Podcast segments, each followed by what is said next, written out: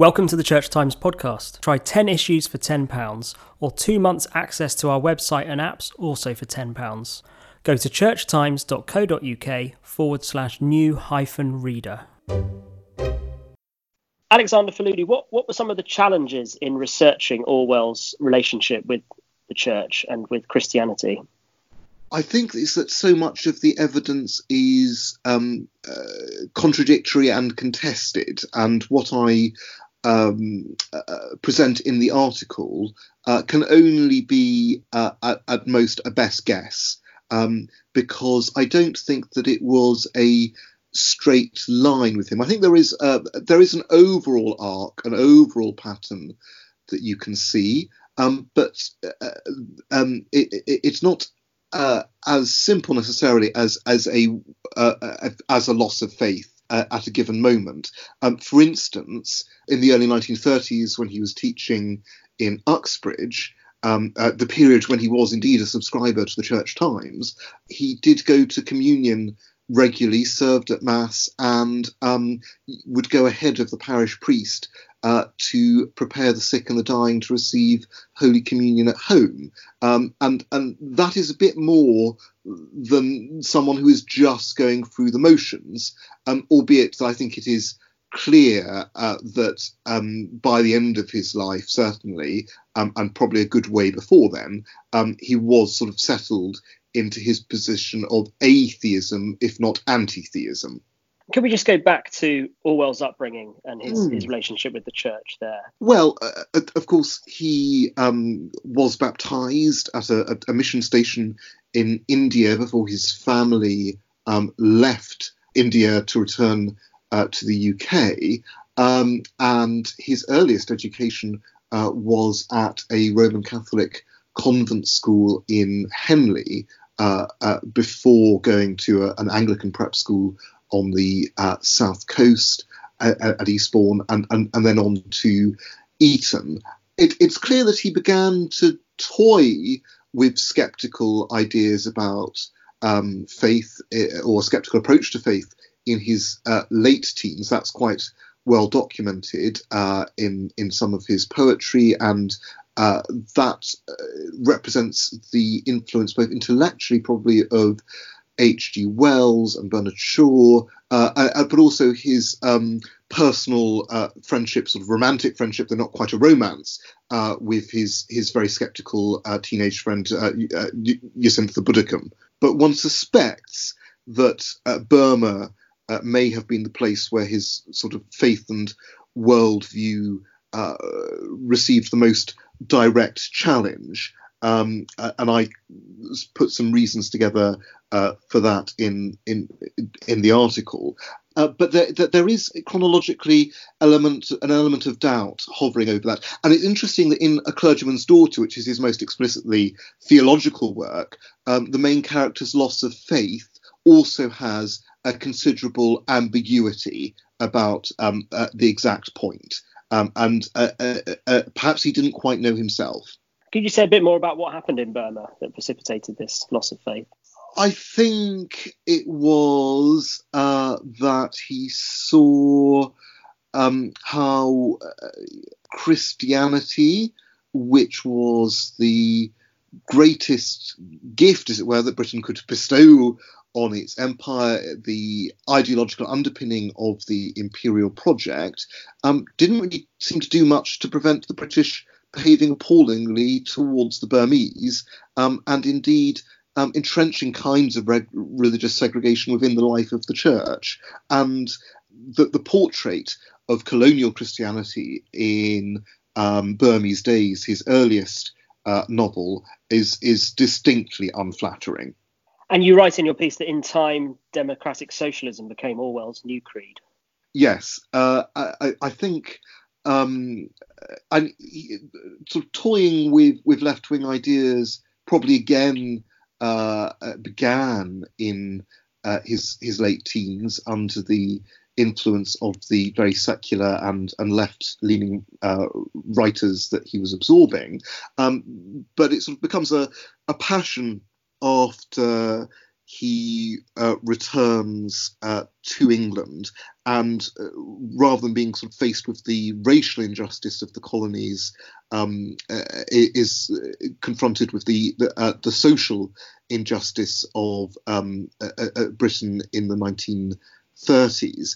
he sort of, you know, he begins to embrace uh, uh, socialism as a res- uh, response to the poverty and uh, uh, inequalities he sees uh, around him, and he becomes um, associated with the ILP, the Independent Labour Party, uh, you know, kind of t- t- towards the the, uh, the, left of the um, labour movement spectrum in, in the early 30 early to mid 30s. Um, but the democratic element in democratic socialism, um, I think, gets uh, very strongly reinforced by his experiences in Spain during the Spanish Civil War, um, uh, where he kind of becomes very um, alarmed by the hegemonic um, pretensions of uh, uh, of the communist elements in the um, uh, uh Spanish, in, in the, fighting on the, the, side of the Spanish government and trying to destroy really the other left wing groups, and um, that sort of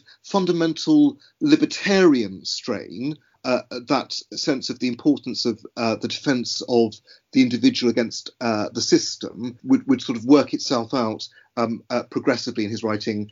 Um, uh, uh, and, and, the danger of eroding those kind of individual freedoms and safeguards and, and, and pluralism, um, of course, gets its most dire issues in the dire warning of 1984. And can we talk a bit more about um, Orwell's books and specifically the portrayal of the church and, and clergy, I suppose, in those books? Um, you talk a bit about down and out in Paris and London in, in your piece. Yes, um, and, and, clergy don't um, uh, come across all that creditably in that work and in uh, a clergyman's daughter, uh, the clergyman who, who has a daughter, um, uh, uh is is really something of a monster. Uh, so it's it's uh, it's not flattering. Though he did have some friendships with individual clerics. Um, I suspect that again, some of his uh, hostility towards institutional religion may have been connected with his experiences in Spain and kind of the alignment uh, between um, uh, uh, Franco and the uh, uh, and the Catholic Church. Um, uh, though the issue of anti-Catholicism in Orwell is is slightly different and and somewhat more complicated. And you write about in, in Down and Out how he attacks the fusion of poor relief and proselytism. Can you say a little bit more about that? Yes, indeed. And he sort of uh, um, goes through these experiences where people who are um, as he as, as, he says, unable uh, unable to to pay for their supper are made to pray for it. He has this horror of the way that um, uh, tramps and beggars are made to go through um, a performance of religious observance often uh, before being um, given food and shelter, um, and also of the way that um, uh, uh, uh, religious groups will sort of force their way uh, un- uninvited into the um, homeless hostels of, of the East End. But but at the same time, uh, when he was talking about his experiences of tramping, um, th- there was something quite Franciscan about it. Uh, and while um, he was sort of genuinely de- sort of semi-destitute in Paris, his tramping in the 1930s in Britain um, was a, a, a, voluntary embrace of poverty so that he could write about it.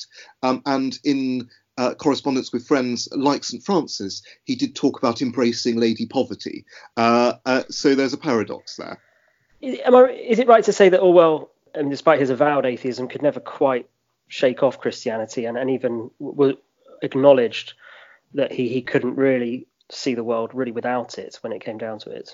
I, I think that's um, absolutely right. Um, I don't think that's the same as saying that he retained some lingering metaphysical belief or that um, uh, in, in opting for um, Christian burial, as he did in the end, that he was hedging his bets. I think it was um, a, a, realistic acknowledgement that his intellectual structure had been constructed by the normative Christian discourse, um, that, uh, that he could never quite uh, shake himself free of. That even when he criticised Christianity, institutional Christianity, for its actual historical failings, he was judging it by Christianity's own moral standards and not, say, those of the pagan world or of the Far Eastern cultures um, that uh, he had met with. And I don't think it's an accident that, of course, one of his uh, collections of, of, of work um, uh, of his sort of shorter pieces, his essays in the 1940s, is is called uh, "Inside the Whale." You know, seeing himself as as a sort of Jonah preaching uh, to Nineveh, um, or you know, Orwell speaking to Britain.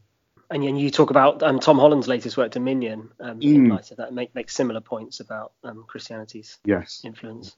How might the church and, and Christians profit from reflecting on Orwell's life and his writing? I think Orwell um, is uh, provides a or offers a call to self-examination to uh, the fact that uh, someone of such moral integrity um, and such brilliance of intellect um, could be disillusioned by the the actual expression of Christian life um, should call Christians to sort of you know a greater holiness, um, so that, that that sort of loss doesn't repeat. Um, I think there's a uh, another dimension though, which is that um, uh, you know obviously Christians are committed to the, uh, the, one who is the way, the truth, and the life, and Orwell's um, sense of truth and his hostility to propaganda and to fake news, uh, of which he saw sort of the the earliest um, modern uh, stirrings in, in terms of the age of mass technology, um, uh, should should remind Christians of a, a prophetic vocation to to cut through those things and and and to speak the truth boldly and plainly. You, you mentioned earlier in this interview a clergyman's daughter. Um, I mean, is, is, there a bit more to say about that? Yes, I, I think um, it, it's actually one of Orwell's most interesting books. Um, we're, we're, quite fortunate that his executors uh, uh, ignored his his request um, that it should, if possible, not be reprinted. It, it's an uneven work. Um, it's it, it's not his best styled, um, but it is in many ways his most uh, illuminating um, about uh, uh, uh, about his own kind of feelings about religion, um, and it's incredibly sort of uh, theologically literate. Um, Dorothea. Uh, the main character, or Dorothy, of course, yeah, that means loved by God, um, and she as a sort of proxy for Orwell in so many ways uh, is. Uh, you know, she's been constantly struck on the hip, um, like Jacob um, wrestling with the angel. I literally struck on the hip, uh, and uh, she comes to self-knowledge um, uh, while being uh, offered an apple um, in a field in Kent by her lover, um, you know, not in the Garden of Eden, but in the Garden of England. Um, and while we we know um, 1984 uh, and Animal Farm uh, much better, not least because of the the, uh, the wonderful 1984 cartoon. Um, if there was a, a, a, work by Orwell that I would encourage Church Times readers to um, uh, to, uh, to read in the next year, this year, the 70th anniversary of his his death, it would be that one. Thank you for listening to this week's episode of the Church Times podcast. You can find more news, analysis, comment, and book reviews on our website churchtimes.co.uk. If you are not yet a subscriber to the Church Times, you can try your first 10 issues for just £10. You'll get the paper delivered to your door every Friday, plus full access to our website and digital archive. Go to churchtimes.co.uk forward slash subscribe to find out more. The music for this podcast was provided by Sought After Sounds. Tune in next Friday for the next episode.